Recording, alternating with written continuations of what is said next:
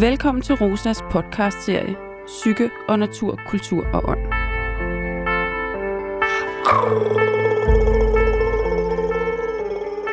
I dette afsnit, Psyke og Kultur, skal det handle om, hvordan der er sammenfald mellem kreative processer og recovery-processer.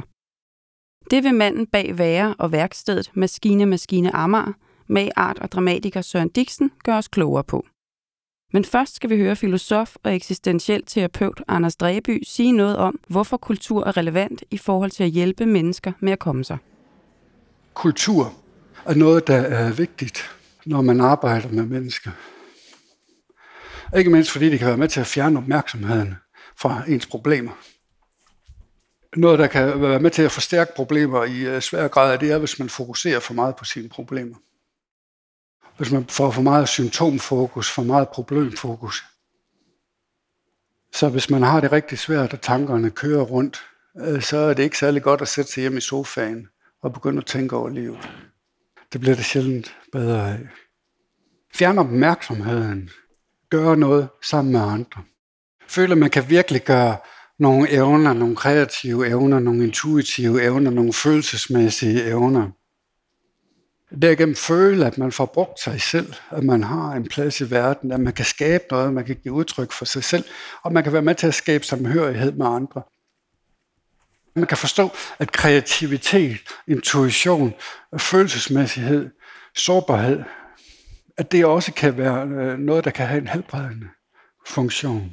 At det at engagere sig i sådan nogle aktiviteter ikke kun behøver at være adspredelse, men det også kan være en vej til at blive er helbredt. Historien er fuld af eksempler på folk, der er blevet helbredt for deres problemer ved at skrive en bog, eller ved at kaste sig over kunst eller et eller andet. Ikke?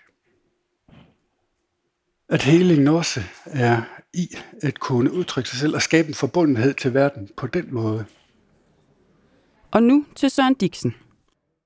Udover at have beskæftiget sig akademisk og kunstnerisk med kultur, så taler han i høj grad om kreativitet og recovery fra et erfaringsperspektiv. Søren kender behandlingspsykiatrien indefra som patient, som recovery mentor på et lukket afsnit på Psykiatrisk Center Amager, og senere som udviklingskonsulent samme sted.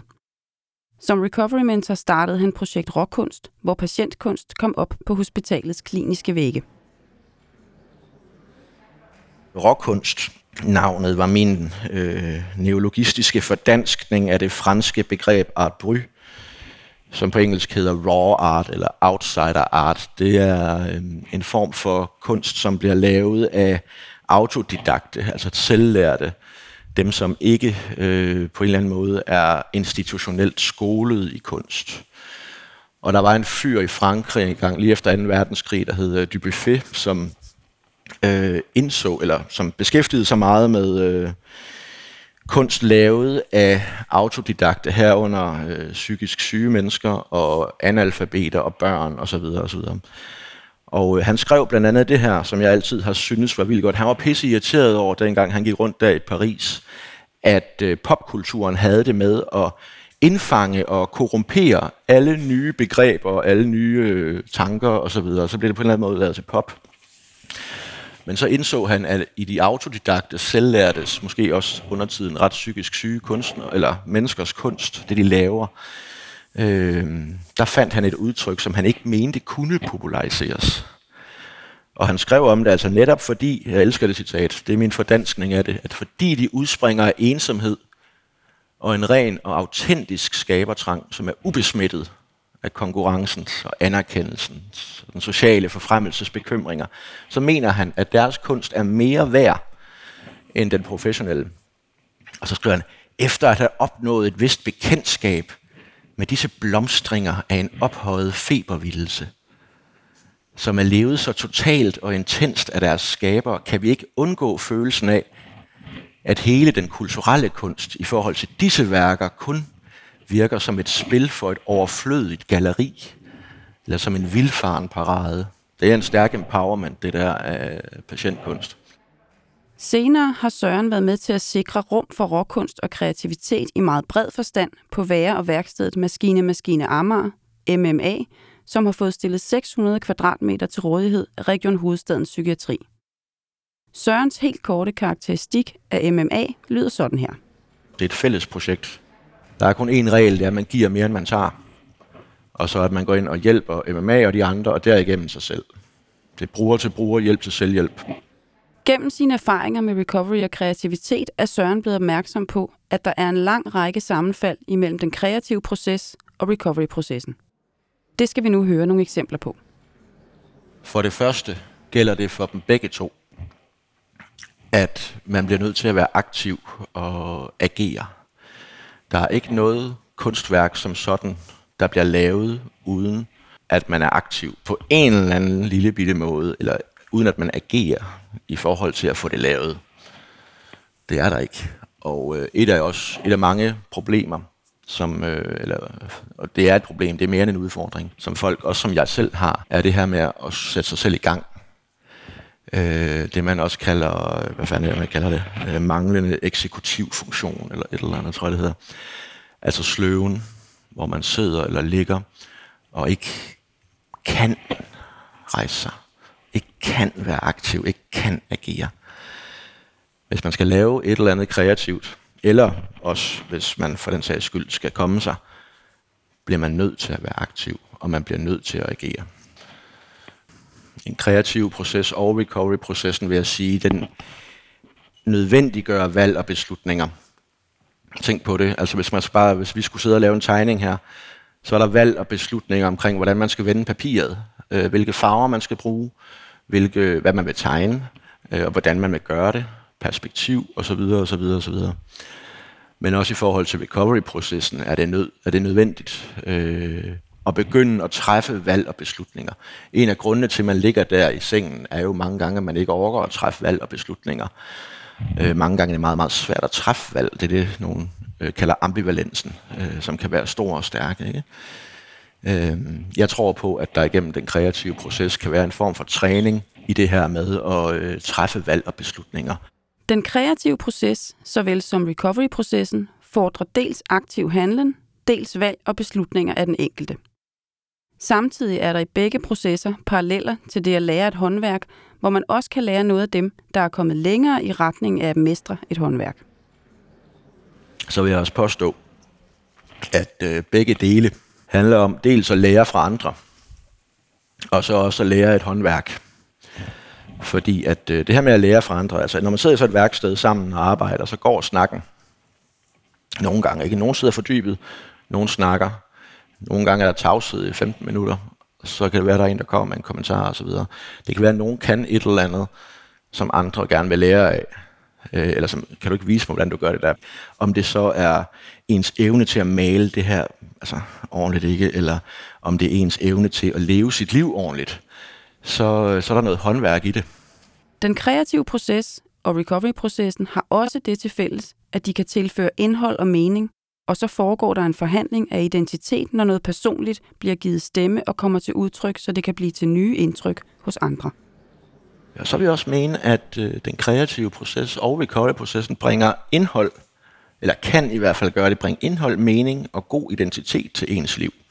Det her med, at man måske fra at gå fra en, en eller anden, der bare bliver lagt i bælte og sidder i en stol, til at være en, som laver også kreative ting. Nogen tager jo den her kunstneridentitet på sig. Jeg vil jo så sige, at fordi jeg var så skæv til at begynde med, helt fra min barndom og ungdom, har jeg på en eller anden måde altid set mig selv lidt som en kunstner. Og det giver noget identitet til det her, øh, hvem er jeg, og hvad kan jeg, og så videre. Og indeholder mening.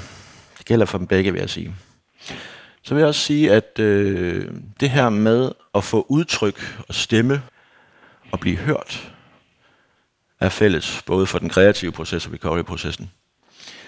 Og fortælle en historie, eller male en tegning og sådan noget, det er at give en, øh, sig selv, eller en del af sig selv stemme og udtryk, som dermed også har mulighed for at blive opfanget af andre. Det er jo også det, vi kan se i Projekt Rockkunstudstillingen, når folk går forbi derude på gangene, at øh, okay, var det hende, der lavede det der? Hende har jeg gået rundt om så mange gange, og jeg har ikke før vidst, at hun indeholdt det, osv. Mennesket i en recovery-proces har det vilkår til fælles med kunstneren, at det for begge handler om at blive god til at bruge det, man har, eller få fat på det, man mangler. Træning i brug af det forhåndenværende Det bliver man nødt til. For eksempel når man er på lukket afdeling, eller hvor man ellers har kreative aktiviteter. Jeg hørte nede i Oringe, at de stadigvæk har centerterapien dernede. Den skulle være helt fantastisk. Jeg vil virkelig gerne besøge den en gang. Men ellers er ting jo fucking lukket ret mange steder. Og så må det, øh, mange har bare sådan små klippe klisterum, hvor der bliver nogle blyant og en saks låst ud hver dag klokken to, og så låst ind igen klokken tre eller sådan noget. Men det gør, at udvalget er ikke så stort, og materialerne, altså, det, men det er træning i at bruge det forhåndenværende. Det gør vi også af maskinen, hvor vi sanker ting, altså klunser ting og laver dem til kunst osv. Og, og det vil jeg sige, det er rigtig, rigtig smart og så få lært i forbindelse med recovery, fordi at hvis der er noget, et stramt budget, som patient handler om, så er det på en eller anden måde at få lært at bruge det for håndværende, hvad man nu har, i stedet for at sløse og øsle det hele væk. De mange sammenfald mellem recovery-processer og kunstneriske processer sporer Søren tilbage til nogle grundlæggende ligheder mellem mennesket og kunstværket. Hvert enkelt liv er som et unikt kunstværk, som skal finde sin egen form og sit eget udtryk. Hvis man på en eller anden måde kunne udvide forståelsen og brugen af kreativitet i psykiatrien, så tror jeg, at man kunne øh, få meget ud af at kigge også på de klassiske standarder for henholdsvis øh, personligheden og øh, kunstværket. Fordi mit liv for eksempel har været fyldt med kaos og en masse ild. Der har ikke været styr på ret meget. Tingene går i alle mulige retninger. Men øh, i det, jeg synes, jeg har lært og også er blevet bedre til at sætte form, altså at give det form, give det ordentlig form, er også grunden til, at jeg står her i dag. Og det er også en ren retorisk ting, at noget har en begyndelse og en midte og en slutning.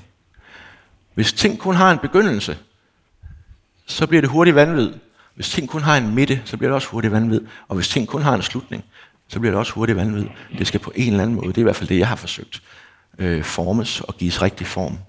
Så tror jeg også, at man kan lære at beherske selv det kaos og den ild, man måtte have i sig. Sørens klare budskab til psykiatrien, botilbud og andre organisationer, der skal understøtte recovery-processer, er derfor Lav nogle kreative værksteder, lav nogle øh, steder, hvor folk kan udfolde sig. Det er godt